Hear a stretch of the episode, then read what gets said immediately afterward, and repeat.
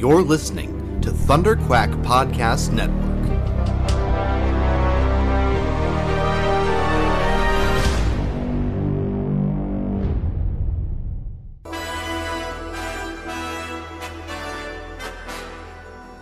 It may look like an ordinary podcast, but this one's bigger on the inside, and it can travel anywhere in time and space.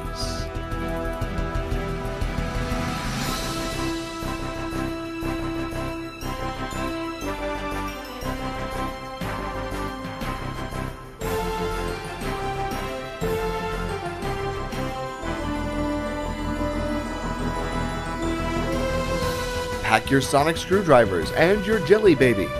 Grab your hats, scarves, and tighten your bow ties.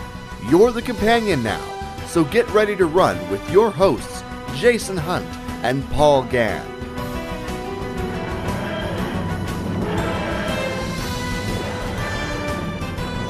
This is Talking Time Lord.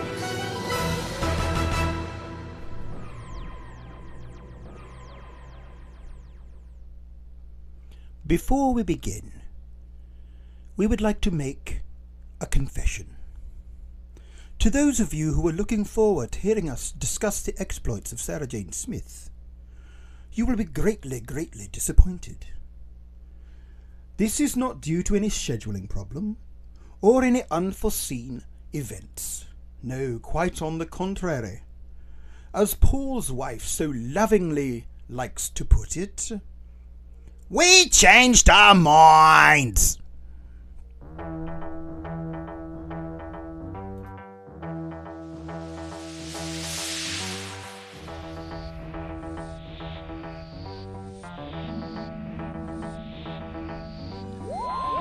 everybody, and welcome back to another fantastic episode of Talking Time Lords. This is episode number 26, Veil of Confession.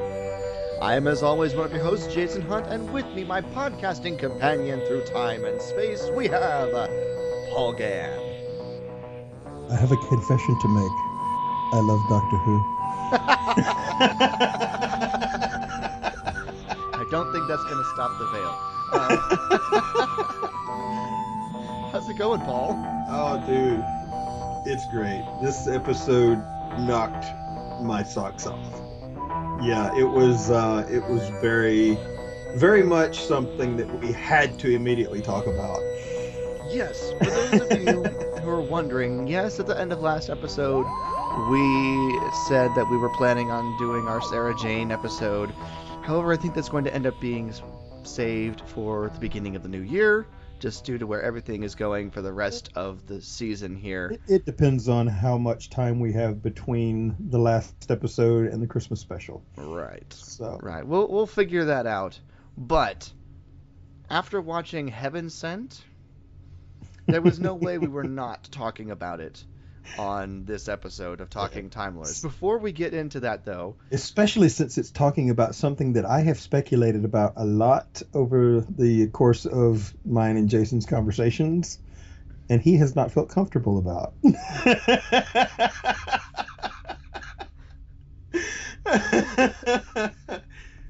You know of what I speak.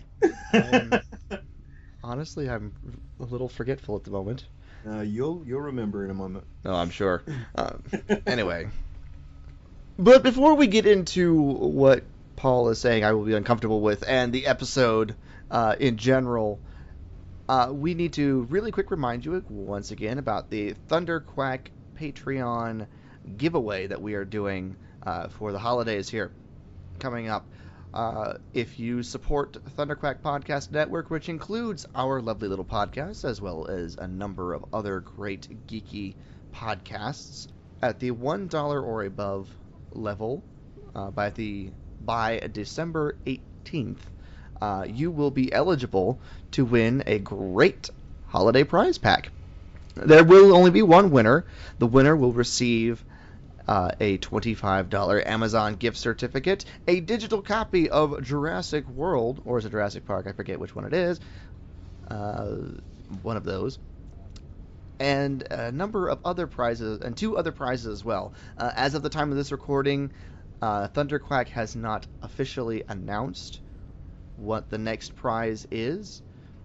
So I will not spoil it here, but do check back on our Facebook page for the latest info, as we will share it on our page as well when that is announced. So, and the winner will be announced on the live Force Awakens YouTube roundtable for Patreon supporters to view as we record it live on December 18th.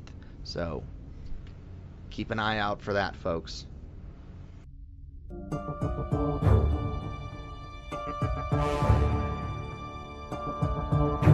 Spoilers.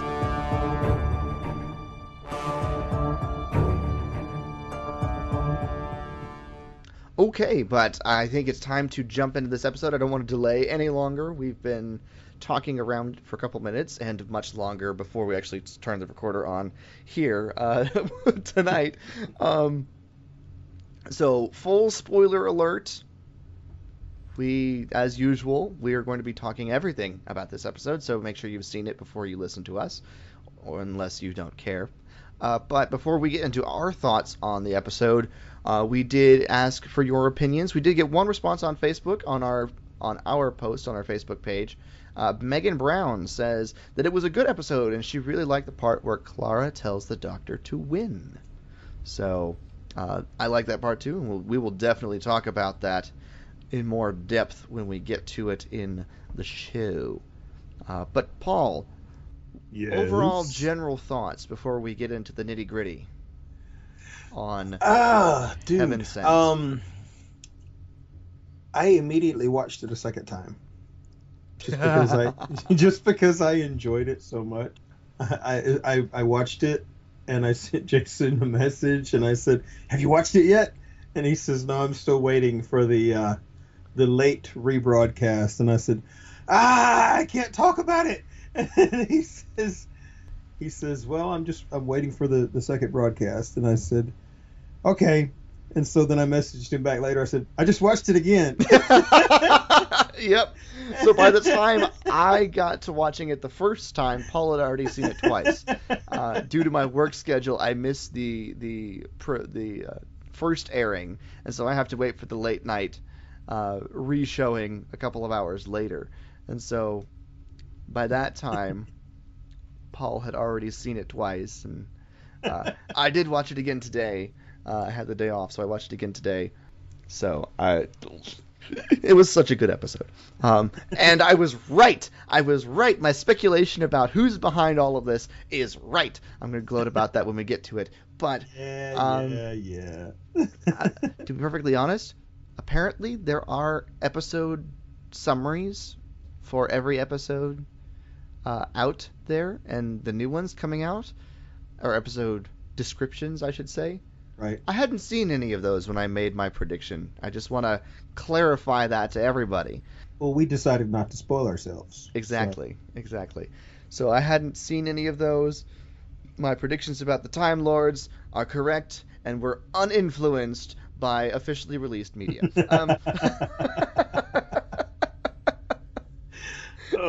I honestly thought that was kind of strange that they would, through official channels, they would release something that would be so spoilerific, in an episode description. Right. It was and I found out about it by listening to a podcast. Thankfully, I'd already seen the episode, but this other podcast, our friends at Bad Wolf Radio, we're finding descriptions for the next episode because they were talking about Face the Raven, and they were reading one where it basically lays out the entire general plot of Heaven Sent. The Doctor finds himself trapped in a castle, running from a creature from his nightmares, and finds himself having to punch through a wall to finally emerge onto Gallifrey. Not only did they spoil themselves on Heaven Sent, they spoiled themselves on Hellbent as well. Yes, they did. Yeah. After they read that, they were like, "Oh, we shouldn't have read that." But if you want additional thoughts on Doctor Who, maybe something less, a little less fanboyish, because we kind of, I know we're going to be the overly positive podcast on a lot of this stuff. Bad Wolf Radio, I've actually been on a couple of of their classic episode reviews in the past, and they're friends of mine, so check them out if you have the time. Obviously, finish listening to ours first, because we want you. Awesome. Yeah. And we're just sort of rambling because we're so excited about this episode. Let's actually dive into it. So we last left the Doctor being teleported away from the Trap Street after just watching Clara die. We pick up with him, and he's emerging in this teleporter. Well, someone flips a switch, and the teleporter activates, and he is appeared into it and stumbles out. And we'll get into why that's interesting much later, because he has a lot to get through in this episode before we start going off on our theories about all of this stuff. And he's still pissed, obviously, that he's just seen Clara die. He's still pissed about it, and he's basically warns whoever is here in this castle with all these large cogs, you know, that move it around, move the different levels around, to be afraid, because he will never stop hunting them because of what they have done to Clara. He is not a happy doctor. I thought the cogs and everything in this episode were really cool. I think they added another level to the atmosphere. Mm-hmm. And they reminded me a lot of the intro to the show, mm-hmm. how it has all the gears for the clock and everything. Yeah. I thought that kind of blended together really well. Yeah. I liked it. It also made me think of something mechanical. Mm-hmm. So it automatically made me think of this being a mechanical environment that he was in, which seemed completely contrary to the whole castle theme. Right. So let's talk about the setting here for this episode, because it was interesting, because he's stuck in it the entire episode, pretty much, until mm-hmm. the very end. He's stuck in this setting, and it's this old castle, old abandoned castle by all accounts, because nobody else is there. Well, almost nobody. And yet it's got a teleporter in one room. Mm-hmm. It's got these television screens scattered throughout the castle, and then it's got these glowing cogs right. that turn the different levels around in the castle. What did you think of the setting? It was very Haunted Mansion-like to a certain extent. But at the same time, because of the fact that things kept shifting around and that kind of thing, it kept you in an unsettled state the entire time. It kept you off balance the entire time. Yeah, because and when you're in that constantly changing environment, and you already feel like you're being watched, and you have all these screens that there's no explanation for them being there, and you leave a room and you go back into the room and things are back to the way they were the first time you went in there, mm-hmm. that kind of thing. It's very unnerving. It's very unsettling, you know? Because you don't really see anybody else to do it. Exactly. The Doctor is looking around, and all of a sudden, one of these view screens activates, and his face appears on it. Someone is watching him from outside the window next to the view screen. And he peers out the window, and across the way, basically, peering out of a window across from him, is this hooded, veiled monster of some sort. With no face. With no face. And we find out that this is a monster taken directly out of one of the Doctor's nightmares. Apparently, as a child, he had seen a... Hold on. I've got it here. A woman who had died, and she'd been covered in veils, but the body had been decomposing, and the flies had come. And so this creature is always accompanied by flies as well, so whenever your first note that this creature is coming around the corner is the flies start showing up. Yeah, that was kind of disturbing as well. It's creepy. You know. Just creepy. And so apparently, in his nightmares as a young boy, it had grown into this monster, and that is what is now chasing him through this castle. Well, chasing is not exactly the right word for it, though.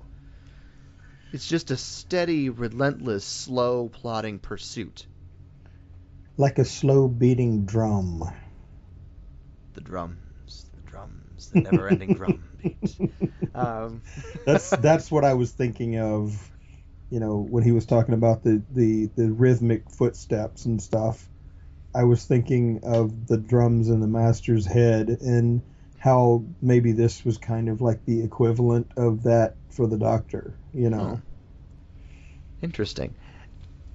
But the thing that he does note is that whatever's on the view screens is this monstrous point of view, which is, they call it the veil, is what this monster is called. And so the Doctor can always see what the monster sees by looking at these screens. So he knows where in the castle it is, knows how close it is, and that sort of thing, but it just keeps coming. So he tries to run off and flee from it, and it traps him. He finds a door. He talks to the door and gets it to open. He's slightly telepathic, like when he was a child, which is a reference to Susan, actually. We've not seen a whole lot of that played up in the new series, though, as opposed to the old series. We saw a lot more of the telepathic stuff for the Doctor in the classic series than we have in the new series. Mm-hmm. And now that's also almost a very direct reference to Susan, because there was a story arc called the Sensorites. That's the name of the alien race that they run across in these episodes. And the Sensorites' primary mode of communication is telepathy. And Susan has, you know, being a young Gallifrey and a young Time Lord, Time Lady, is open to that telepathic field and is actually able to communicate directly with the Sensorites telepathically. So it's a little bit of a classic reference there, slipped into the new Who again, which Peter Capaldi has not been shy about doing in these right. stories. I think prior to this, the biggest thing that we saw as far as the telepathic abilities of the Doctor in the new series was like at the end of the fourth season, I think, where he removed the memories for Donna. Yeah, for Donna.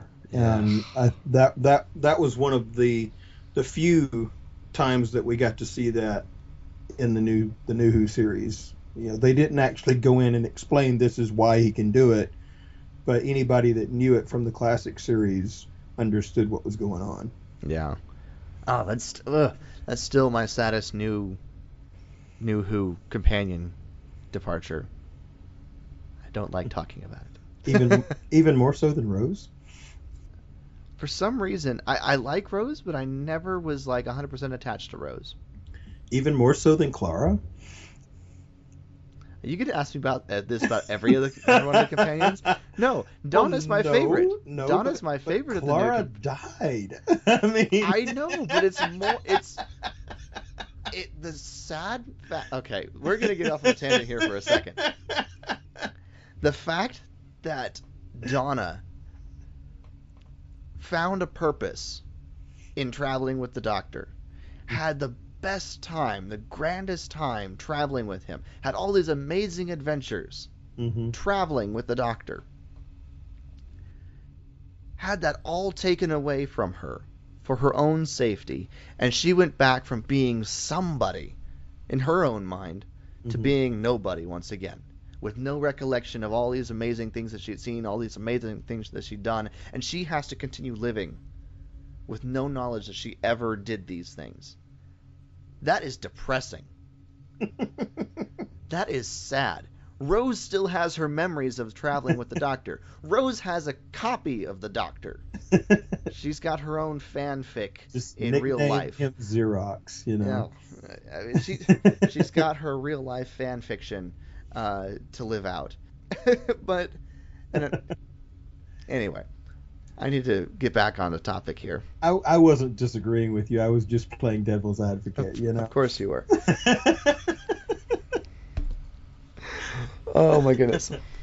Anyway, that's my 2 cents worth, for what it's worth.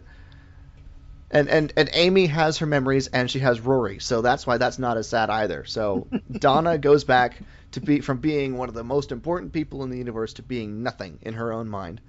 And she has to live out the rest of her life as nothing in her own mind. I still think that they have an opening there. If they ever wanted to bring her back, they could find a way to fix that situation.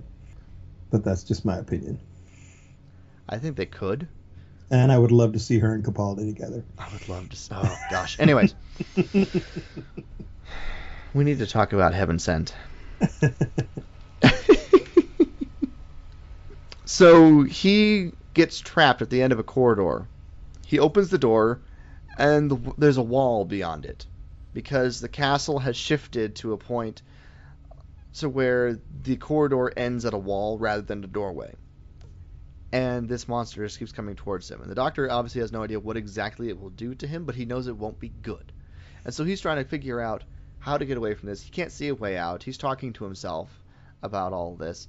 And he finally admits that he's terrified and he's scared of dying. And the veil freezes. And so do the flies buzzing around him. That's very unusual for the Doctor to admit that. You think? He usually makes his companions think that he has everything under control and that he knows exactly what his next move's going to be, even when he's completely lost as to what his next move's going to be. When that happened, I immediately was like, okay, red flag. This is telling me that something's weirder than I already thought it was. Oh, yeah. Oh, yeah. Because as soon as he confesses that he's scared of dying, the danger freezes and the castle starts to move. And the wall behind the corridor he's in moves, and he's able to go through the corridor into another room. Into a bedroom, basically. And he's able to escape the veil. In this bedroom, however, there are some flowers and a very old painting of Clara on the wall.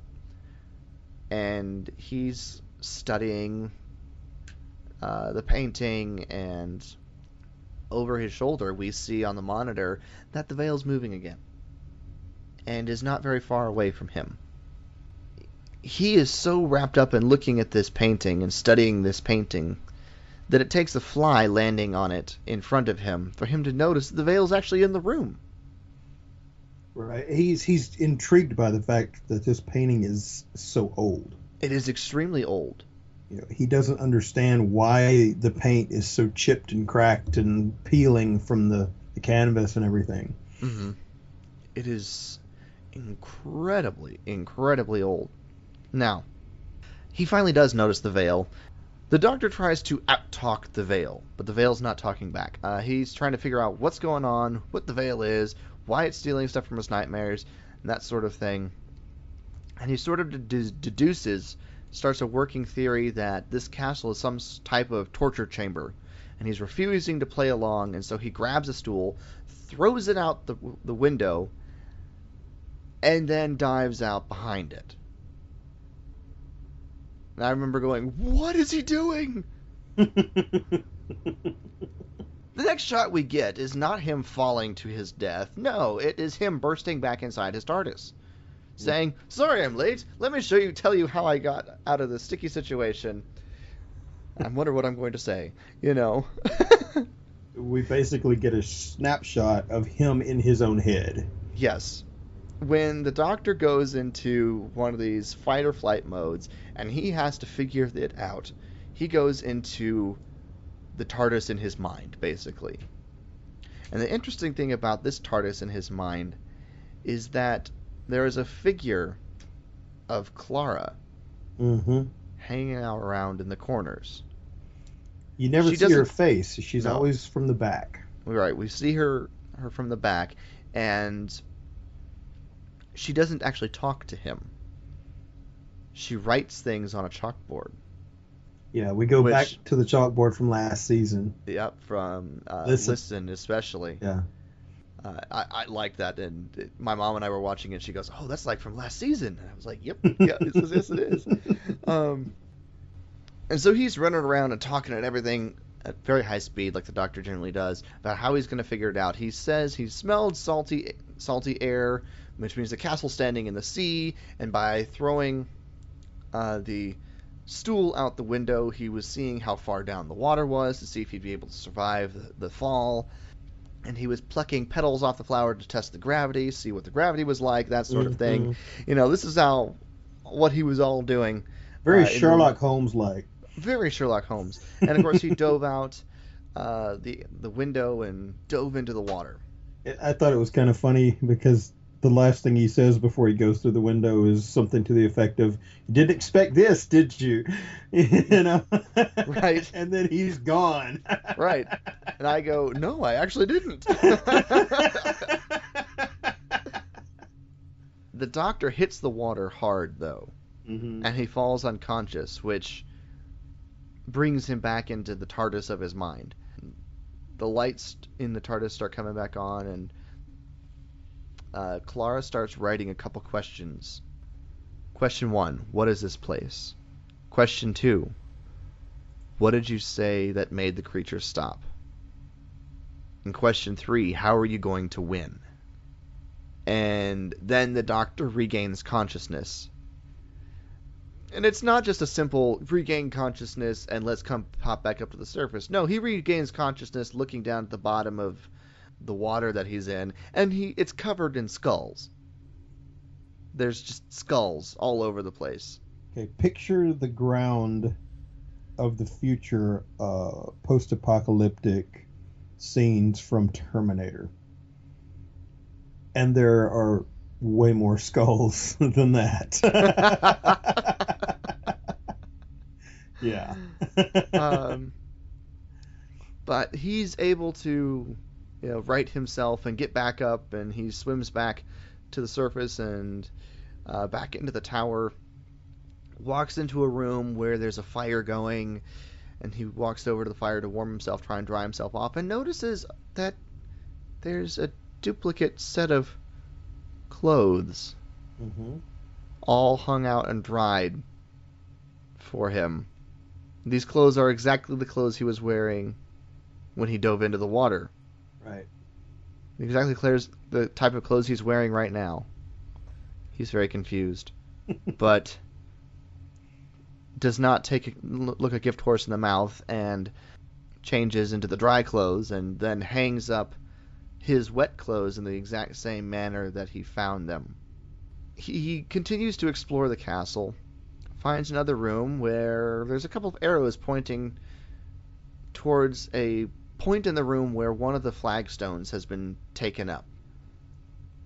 And there's just dirt where that flagstone was. And he goes, "There's something was here, something was important." He also notices the veil is coming for him again. He asks why it does that. And in the mental TARDIS, Clara writes, "Wrong question. Not why. What?" And he starts trying to ask, what is chasing him? He doesn't answer the question entirely yet. But he does realize that the veil is trying to terrify him, and that's why he can see where the veil is at all times. That the castle and the veil is like a puzzle box or a haunted house of sorts that's designed to terrify him to death. And he says, "Must be Christmas." Well, is this...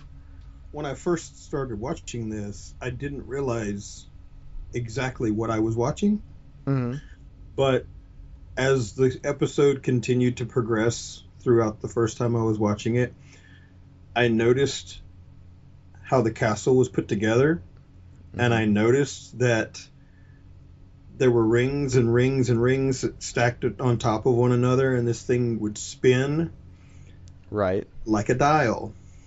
Mm-hmm. And that kind of started getting me to think that there was a clue in the way the thing was constructed as to exactly what was going on with this thing.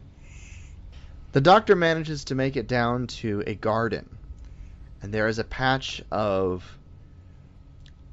earth that has been dug up and recovered. The dirt is soft and is definitely different from the rest of the ground around it, and he finds a spade and starts digging, because obviously something must be here that he needs to know about. He does have a run-in with the Veil. The Veil tries to come into the garden after him, and he manages to keep the Veil out. Yeah, after he notices the screen, I think inside the window, if I'm not mistaken, mm-hmm. He notices that he's having difficulty seeing through the Veil's eyes, and so he goes to open the door, and it comes through the door on him. And the Veil's basically been standing at the other side, on the other side of the door, which is why he can't see where the Veil is. The Veil's just standing there waiting. It was a jump scare, basically. It was, and it worked. Yeah, it worked, and I was like, oh crap, you know. But he manages to keep the Veil inside the castle, and the Veil, he yells out and says, "Ha! I win!" And the Veil starts to shuffle off back into the castle and leave him alone. And we're like, okay, it's nice that this happened, but I don't trust it. What's going on? He continues to dig into the night, notices something's wrong with the stars, but then hits something in the dirt. Mm-hmm. In the dirt is this tile, this flagstone that was missing from the room earlier. And on it, in chalk, is written, "I'm in 12," which refers to the room numbers in the castle. Before the Doctor can really start pondering what that means, the Veil bursts out of the ground right next to him and is about ready to grab him when the Doctor snaps back into his mental TARDIS. Which was another jump scare. It was. It just it came out of the earth. It was like, you know, the dead were rising, and it just like... I was like, oh my god! Stop it! You got me twice! You weren't supposed to get me twice, you know. Fool me once, shame on you. Fool me twice, shame on me. Or is it the other way around? I forget. Either way. That was right. Okay, it is right. And the Doctor has to try and figure out what he said earlier that stopped the Veil, and what the real point of it was. This is the point where he realizes that it was a confession. Yes. That he gave. And see, this is when I started putting pieces together, because the dialing castle, along with the confessions of the Doctor, I started realizing just exactly what was going on. I didn't at this point. Oh, well, we'll get to that in a minute. And so he realizes what he has to do, and he realizes what they must be after, whoever they are. The problem is there are truths that the Doctor can never tell. Not for anything. And now he's scared and alone, but he has to survive. And so he blurts out, "I confess, I confess." And he confesses that he didn't leave Gallifrey all those years ago because he was bored, but because he was scared. Right. And the Veil backs off, and the castle shifts again, and the Doctor escapes. He didn't say why he was scared, though. He just said he was scared. Right. This is when he starts figuring out how long he's got between appearances of the Veil. and he starts timing out because he needs to figure out how long he's got to work and try and figure out what's going on. And he determines that as he's trying to find room 12, that he can get a maximum of, I think it's 87 minutes between Veil appearances. Yeah. If he draws it to one extreme area of the castle and then books it to the other end, he can get a maximum of 87 minutes work, food, or sleep. Yeah, because that's a lot of sleep time, right? Right. Ugh. The Doctor ends up back in the teleporter room, however, and notices that two cords leading from the console are attached to a skull. And this skull is interesting. Well, not really interesting, it's just creepy, because it's sitting there with these cords attached to it, and you're like wondering, how did that happen? And then in the dust, next to the skull, is written the word bird. The Doctor has no idea what that means. Okay, did you ever figure out exactly what the significance of that word was? Yes, and we'll get to that. Okay. It has to do with what happens at that wall. Okay. And I'll get to that. Because I thought that I figured out the significance of it, but I wanted to make sure that I was correct. Okay. So. A door opens next to the teleporter, and he goes up these stairs where he gets to the top of the castle tower. And he's looking at the stars, and he says, "I can't have time traveled. I sense time travel. I should be in the same time zone as when I was teleported, but the stars say it's been something like 7,000 years in the future." Mm-hmm. And he's really confused. And as he's trying to figure this out, the Veil, of course, has emerged onto the top of the castle there with him. And the Doctor calmly turns from staring out. By the way, he set the skull on the parapet next to where he's looking at the stars. And he calmly turns around to face the Veil and says, "I confess about the hybrid. Long before the Time War, the Time Lords knew a war was coming, and there are many prophecies and stories concerning it. One of the prophecies mentioned a hybrid who was half Dalek and half Time Lord, the ultimate warrior." And then he confesses that he knows the hybrid is real and he knows where it is. And then he's afraid of it. And the Veil backs off. The castle shifts. And when it shifts, the skull falls from the ledge and into the water. Yeah. Room 12 opens with this final shift of the castle, revealing a long hallway, and he comes to a little room with a semi-transparent wall, and the word home is written on it. The Doctor realizes this is the last point that he has to get through, but he realized that this wall is made of, and I'm going to butcher this word, asbantium, I think, which is 400 times tougher than diamond. Right. And it's a wall that's 20 feet thick. And freedom is just on the other side. And then he starts thinking about the word bird and why that's important. Mm-hmm. Then everything snaps into place. The Doctor snaps back into his mind TARDIS. He's not happy. No. He just wants to lose. Do I have to do this? Why do they always have to do this? Can it be someone else's turn? Why can't I lose? And Clara's writes again, how do you win? And then when he asks her directly, why can't I lose? She has written no in capital letters with an exclamation point. And I thought this was an interesting way for them to have the remembrance of Clara and not actually have Clara in the episode. Yes.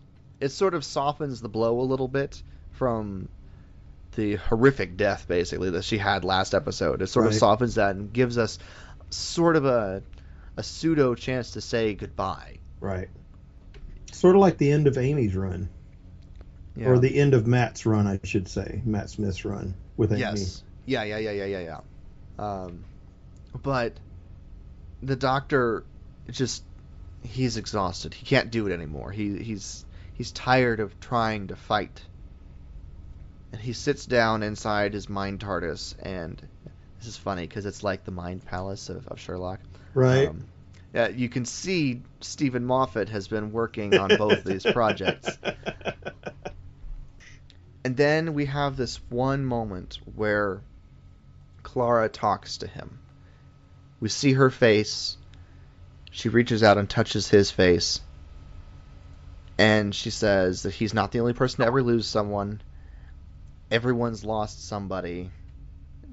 That he has to get over it, beat it, break free, and move on.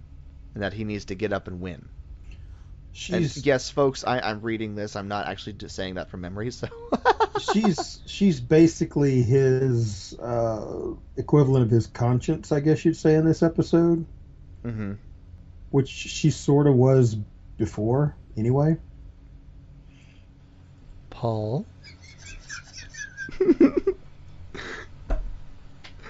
Are you sending me naked turkey emojis dancing?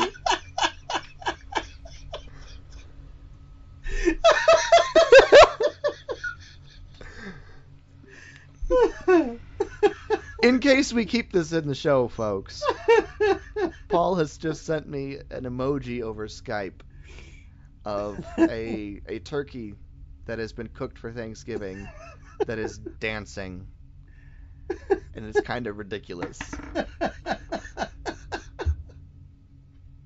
I'm not sure if this will make it into the final episode, but it might. Be thankful it wasn't the dancing monkey. Oh, that dancing monkey. Anyway. And you had to pick now to post it. Oh. Okay. So, Clara has just told the Doctor to get up and win. And so he, of course, being the Doctor, has to get up and win. And he snaps back into reality. And the veil has reached the end of the hallway and is coming towards him. He refuses to confess anything. And this is when he starts telling the story that Bird is reminding him of. Now the thing is, let's see, the story starts with the tale of a shepherd's boy who is asked by the Emperor how many seconds are in eternity. And that's as far as he gets this time. Yeah. Now, as he's telling this to the veil, he starts punching this wall. And if you look closely, when we first see him into that room, there's already a section of the wall that has a small divot in it. He starts punching the wall, the veil just comes up, and it grabs his face, and it starts to basically burn and suck the life out of him. The veil disappears, and the Doctor is left near death. And we get a narration as we get a montage of the Doctor crawling back up to the teleporter room. And we get a narration of the Doctor telling Clara, in his mind obviously, that Time Lords take forever to die, even if they're too injured to regenerate. And that their body struggles and fights to stay alive the entire time. This and sort of explains the end of David Tennant's run, when he took so long to be killed by the radiation. Right. He was able to fend it off to long enough to go say goodbye to everyone. Right. He also determines that there have not been any previous prisoners in this castle before him. And that the skulls that he saw were not previous prisoners. The Doctor didn't time travel. Those are his skulls. And he's been here a very long time. He gets back into the teleporter room. And now, since every room in this building reverts back to its original state when he arrived, that means there's a copy of himself waiting to arrive, stored in the teleporter. Remember the episode about the bootstrap paradox? Here we go again. The Doctor goes over to the control panel for the teleporter. It's functional, it just needs energy to get it started. And so he takes two cords from the teleporter, attaches them to the sides of his head, and turns on the machine, using basically the electrical energy of his body, right, to jumpstart the machine and get it chugging so that it can produce another copy of him. Which is a way to cheat the whole regeneration process. Yes. And he falls to the ground, writes the word bird in the dust, and then everything but his skull disintegrates, just as the new copy of himself lands, and repeats what we just saw the Doctor say at the beginning of the episode. Which means that every single one of the skulls at the bottom of the water are his. Which means that he's already been doing this for 7,000 years. Yeah. He's not any older, because he keeps copying himself, but he's already been doing this for 7,000 years. And we get a montage of him going through this again and again and again and again. And it just gets heartbreaking. And I just... every time... This sequence was done really well, because I felt so bad for the Doctor every single time. It just got worse and worse and worse every time I saw it. And it just... I couldn't stand it. Somebody on Facebook posted something about this that went right along with something that I had already decided to call this. It was Gallifrey and Groundhog Day. What did he mean by that? The movie Groundhog Day, where he has to live the same day over and over and over and over again until he gets it right. Oh. And every day in the movie is Groundhog Day. Oh my God. Yeah. So it's like Gallifrey and Groundhog Day. He has to do this over and over and over again until he finally gets it right. Okay. Wow. And now the thing is as this montage goes, we start getting the rest of that story that he started to tell the Veil. And this is what it ultimately is. And I'm reading this now off of the TARDIS Wiki. If you scroll all the way down under the description, under references, it's going to be the fourth one on there. The Doctor discusses the Brothers Grimm to the Veil, and the tale of the shepherd's boy who is asked by the Emperor how many seconds are in eternity. Right. The shepherd boy replies, "There's a mountain of pure diamond. It takes an hour to climb it, and an hour to go around it. Every 100 years, a little bird comes down, sharpens its beak on the diamond mountain. And when the entire mountain is chiseled away, the first second of eternity will have passed." And the Doctor's anecdotal statement at the end is, "I always thought that was one hell of a bird," which is why he wrote bird, because it reminds him of that shepherd's boy fairy tale by the Brothers Grimm. I wanted to make sure that we were on the same page with that, because I was thinking the same thing. So, and the first time that the Doctor is able to get the entire story out and say that was one hell of a bird is when he's able to finally break through to the other side of this Abyssin at the wall. I don't know what it's called. And it took him over 2 billion years to do it. Yeah, when we were thinking of names for this episode, one of the names that I came up with for Jason was, how about we call it 2 Billion Years in Hell?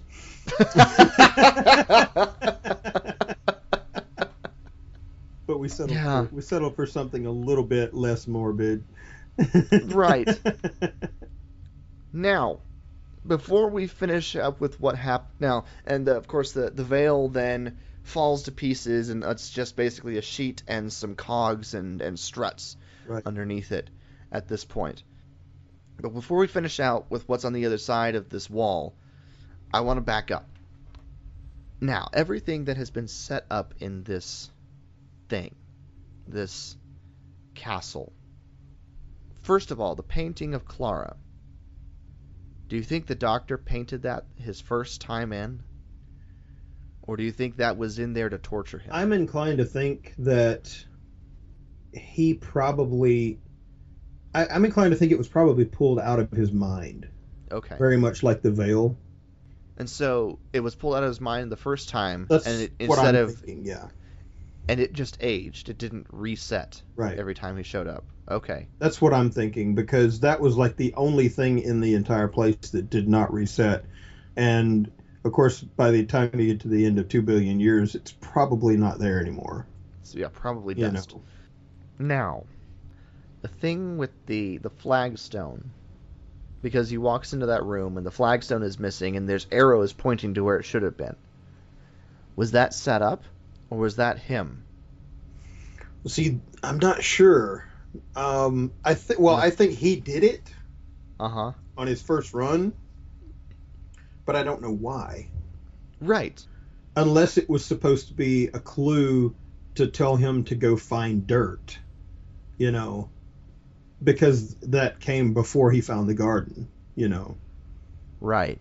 And of course, very first tunnel, or the very first hallway rather, that he goes into, there's a shovel or a spade in that hallway next to the first monitor.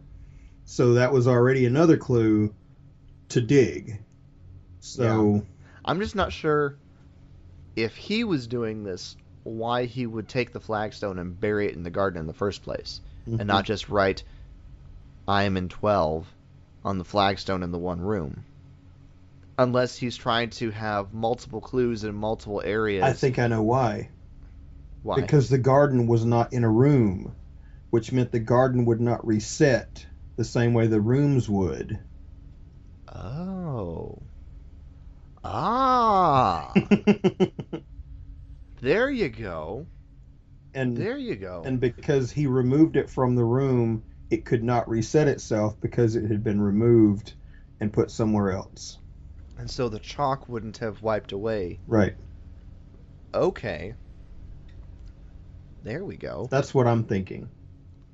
And it's just interesting going back and watching it a second time and realizing all the little details that are subtle clues through the whole time that he's already done this before. Tell me about it. Oh, man. Watching it the second time around was completely different from watching it the first time around. It was. It really was. Just everything was like, oh, my gosh, he's done this before. And he says, the first time when he says, you know, it feels like it's been 7,000 years in the future. And I was like, oh my gosh, he's already done this for 7,000 years. This is already so frustrating and sad. Even before the montage, which ended up being like 3 or 4 minutes and really good.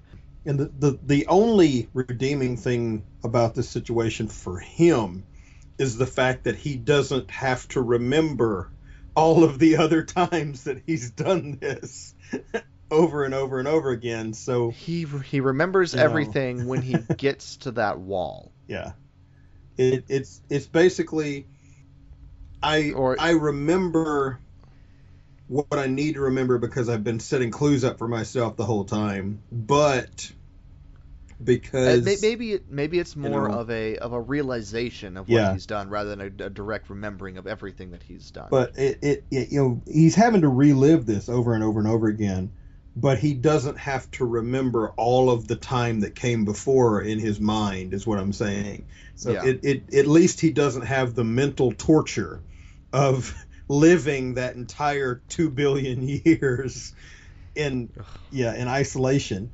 I'm not sure exactly how much time it takes per restart, but it's... It seemed at least a couple days. Yeah, but I mean... living a couple of days over and over and over again and only having to remember living that couple of days would make it a lot more bearable than having to mentally go through that 2 billion years. And remember 2 billion years of a couple days. Exactly. Repeating. Oh, my gosh. Yeah.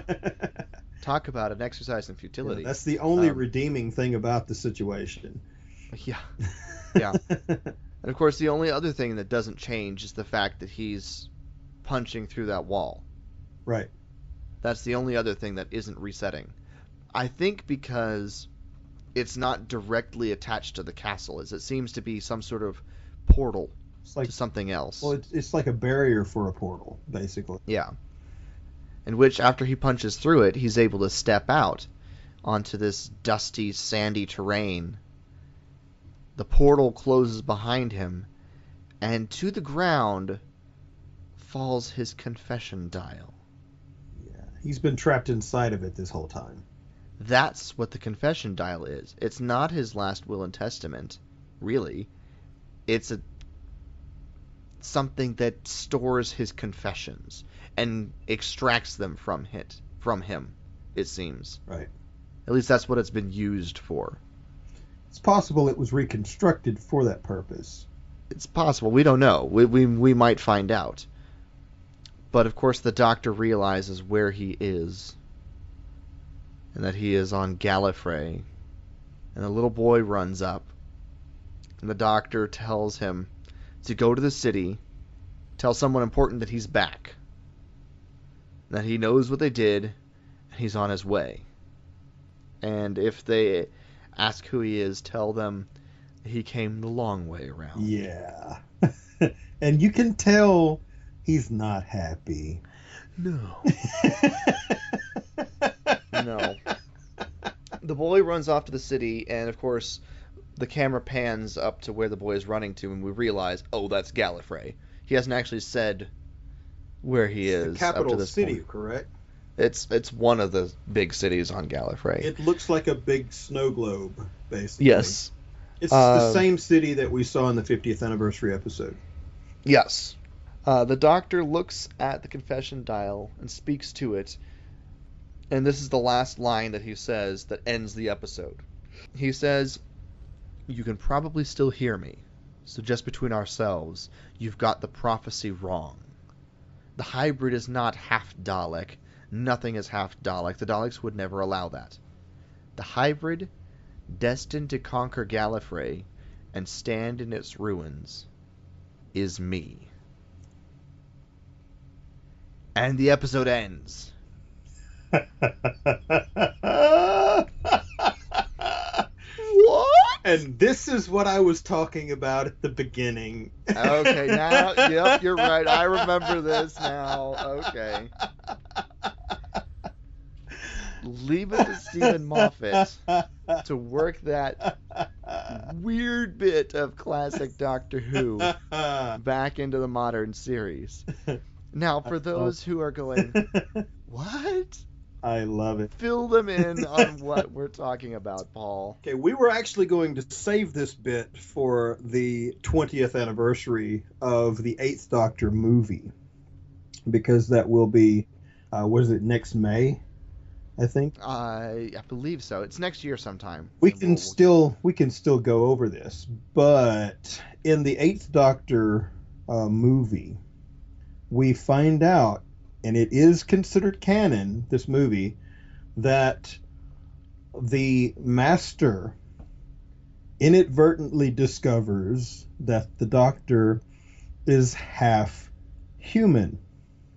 Yes, the Doctor is not a pure Time Lord. He finds out through a retinal scan that the Doctor is half human, and then later on, in a joking fashion, because he knows the person won't understand what he's talking about and probably won't remember it 2 days from then anyway, he jokingly tells someone that it's just sort of a security guard or something in this place that they go to, that, oh, I'm half human on my mother's side.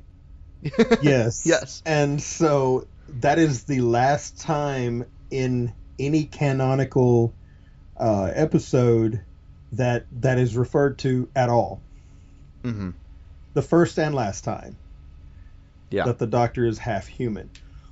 However, this is supposed to explain why the Doctor has such a love for the humans and the planet Earth, because his mother was originally from planet Earth. Yes, that was set up in the Eighth Doctor movie and promptly never picked up again. And so many people wondered if that was actually ever going to be considered actually the truth. Now, I was of the opinion that it was just going to sort of get swept under the rug. Maybe the Doctor was still in that weird, funny state after regeneration, and he's just spouting things off, and has managed to trick the Master yet again. But in response to the end of this episode, it's definitely a very distinct possibility that is actually truth. Yeah. Now,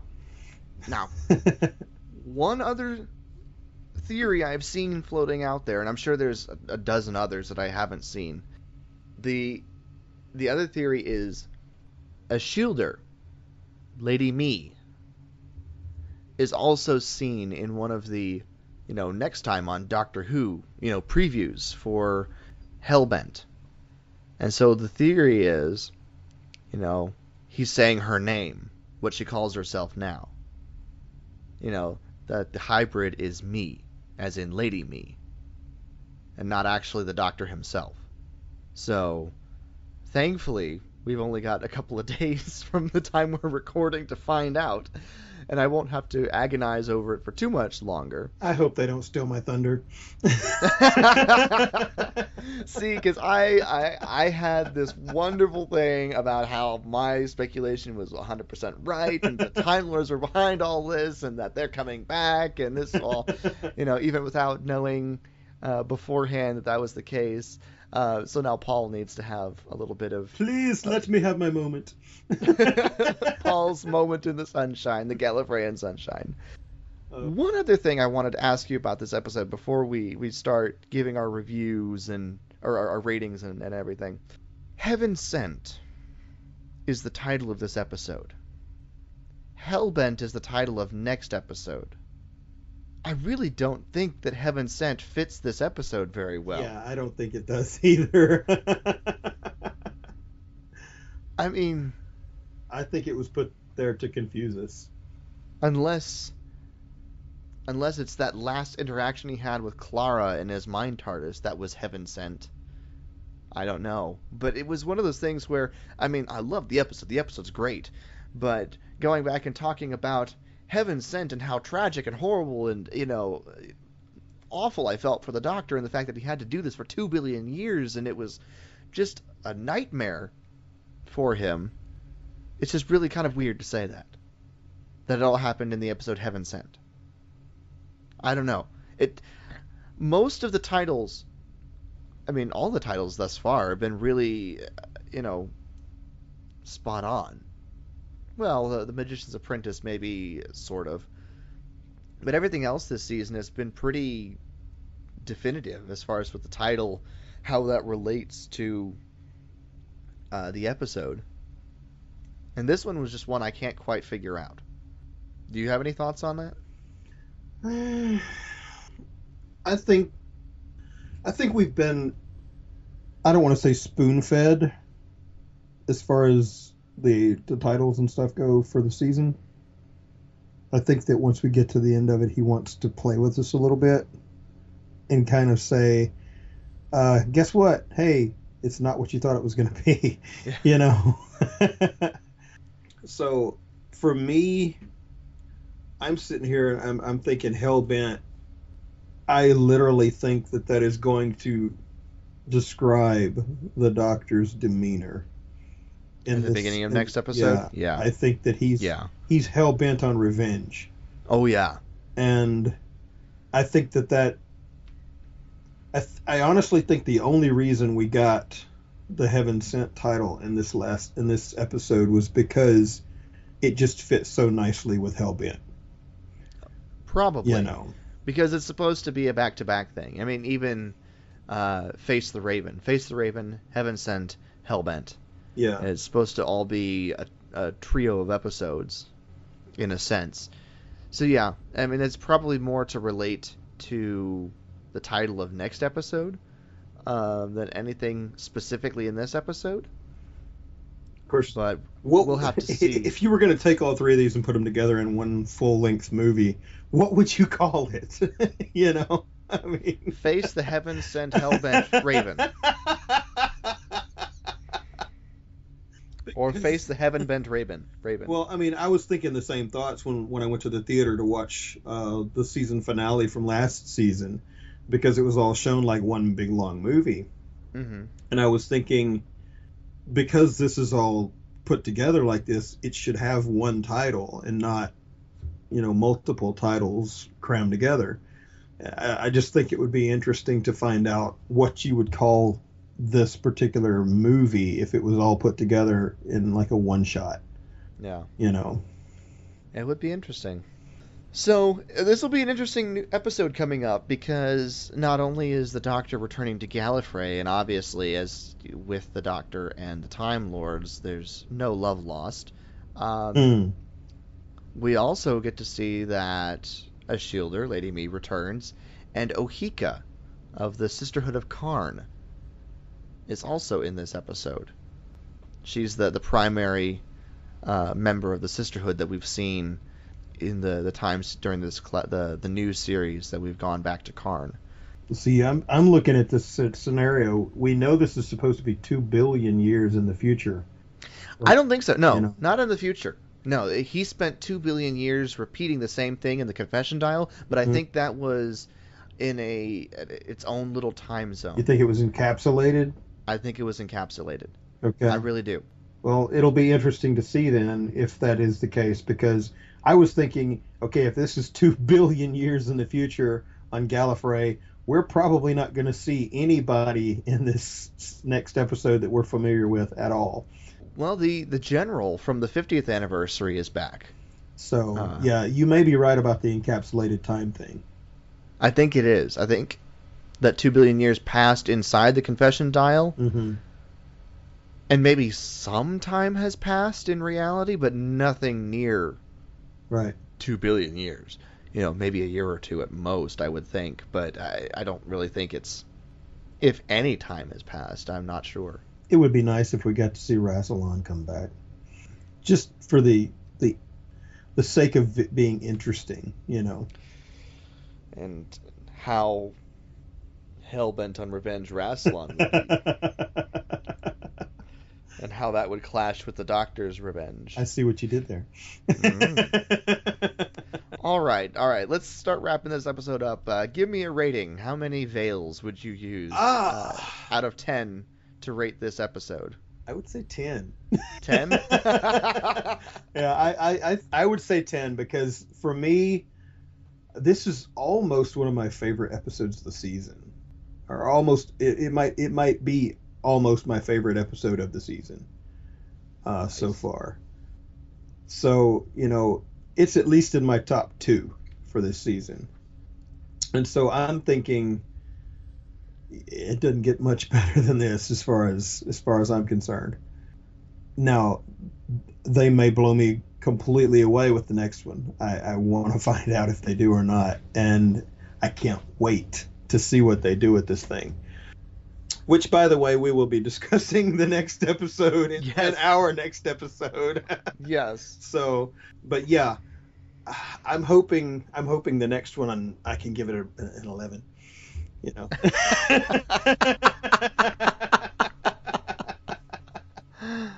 Oh my goodness. Oh man, it's just my personal opinion. I want to save 10s for really special things. I'm trying to think of a reason as to why this episode wouldn't get a 10, but I'm not. I love this episode. Yeah. Peter Capaldi is brilliant in this episode. He does an amazing job, and he holds my attention the entire time. And everything... all the feelings, all the emotions, all the pain, all the anger and the rage and the sadness is carried so well in his eyes. And it's just the idea. I'm still stuck with the idea that he endured 2 billion years of this torture for his confessions, right, that he will not give up on the strength of remembering Clara in order to emerge and escape his confession dial. And so I have to give this a 10. I don't like giving too many 10s because I don't want to, start diminishing how good a 10 would be. Right. But there's no reason I can think of that it wouldn't get a 10. So I'm going to have to give this a 10, a solid 10. It just, well, it was that good.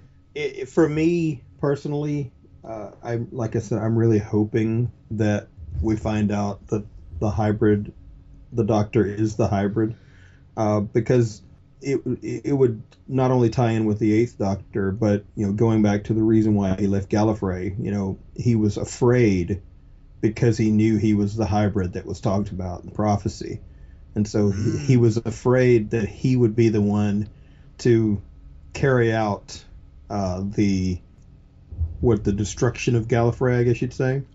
Yes, let me see. He says, destined to conquer Gallifrey and stand in its ruins. Right. Which, if you think about it, he's already prevented himself from doing that once already in the 50th anniversary. True.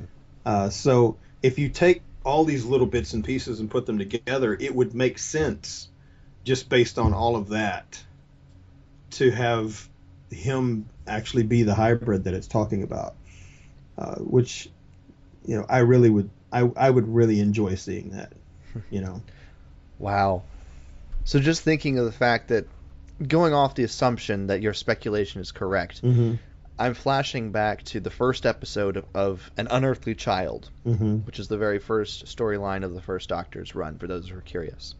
And just the idea, when the Doctor is explaining to Barbara and Ian that Susan and he have been cut off from their own planet without friends or protection, and that one day maybe they'll go back, maybe they'll be able to get back someday, puts a whole new meaning to his thought process there.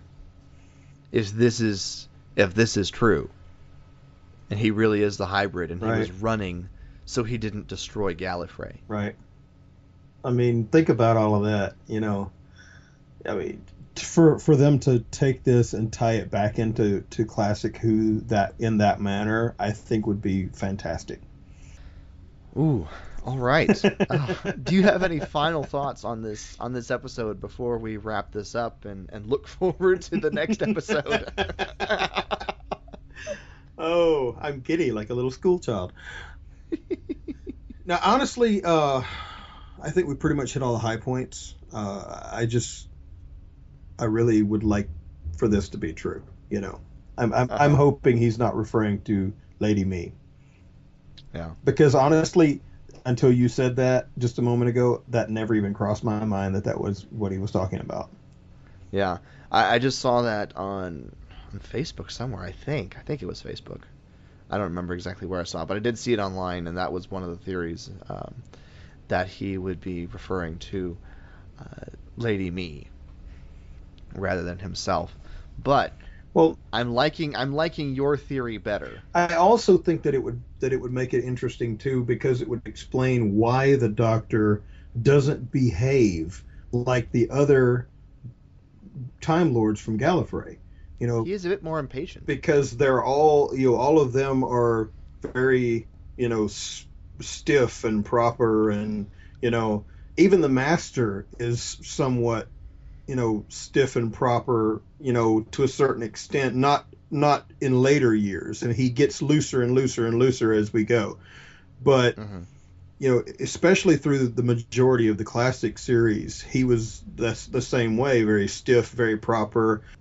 As he got crazier and crazier and crazier throughout the years, that started to go away. But you see a complete different personality with the Doctor than you see with any of the other Time Lords. And I think that this would explain the reason why he is more of a loose cannon, you know, per se, because it's the human side of him coming out, you know. It's the fact that he's not predictable to them because he's different. Right. Which scares them and makes them think that they need to control him. Of interesting note, I'm just looking at Wikipedia on the list of episodes, is that the director for this episode, Heaven Sent, and next episode, Hellbent, is the same director that we had for Dark Water and Death in Heaven, which is the finale of last season. Nice. So, Rachel Talalay. I like the episode she's directed so far, so that's it's giving me good confidence for the next episode.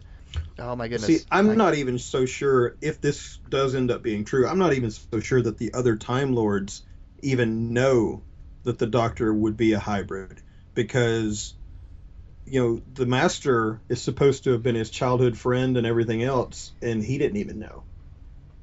Right. Well, I would assume that some of the High Council probably know, but the general populace probably not. And I saw somewhere on one of the Wikipedia or wiki pages that the Doctor's mother is supposedly a red-headed human Time Lord, meaning that she's human, but she has the classification of Time Lord in that she was adopted into the Time Lord organization. Society. Yeah, the Time Lord organization, I should say.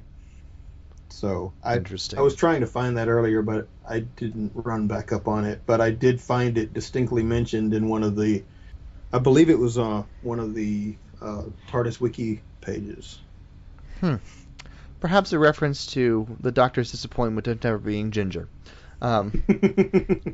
Anyway, all right. I think that'll wrap this episode up. Oh, and both the First and Eighth Doctor refer to their mother having red hair.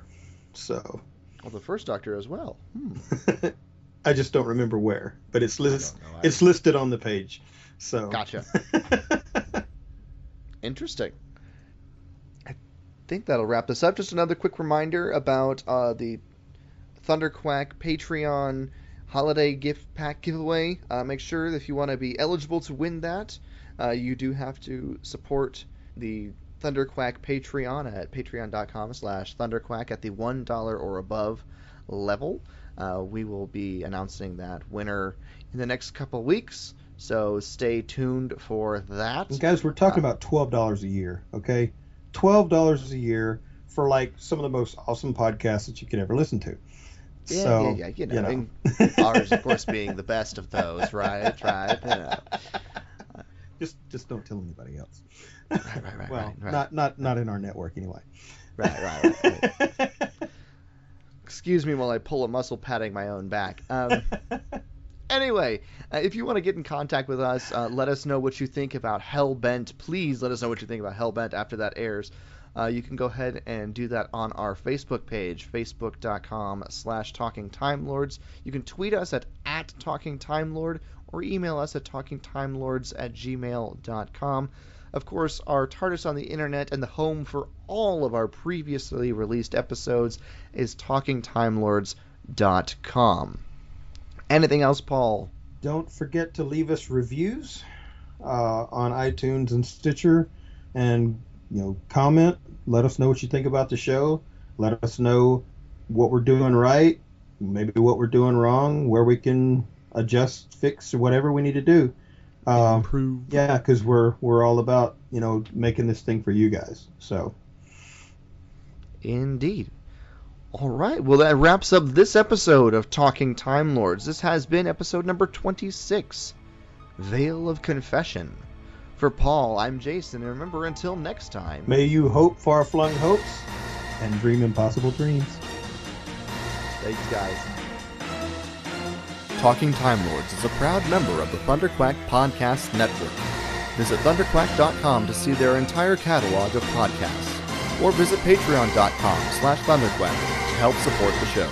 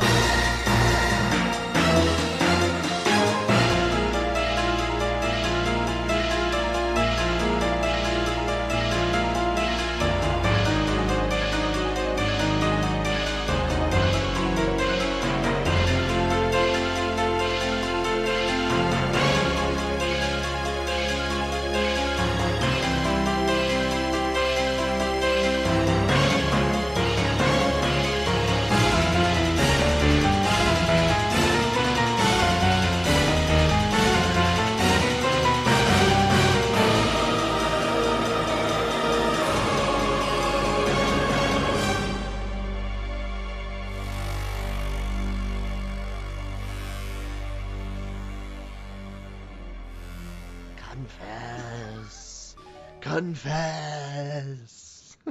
I'm scared.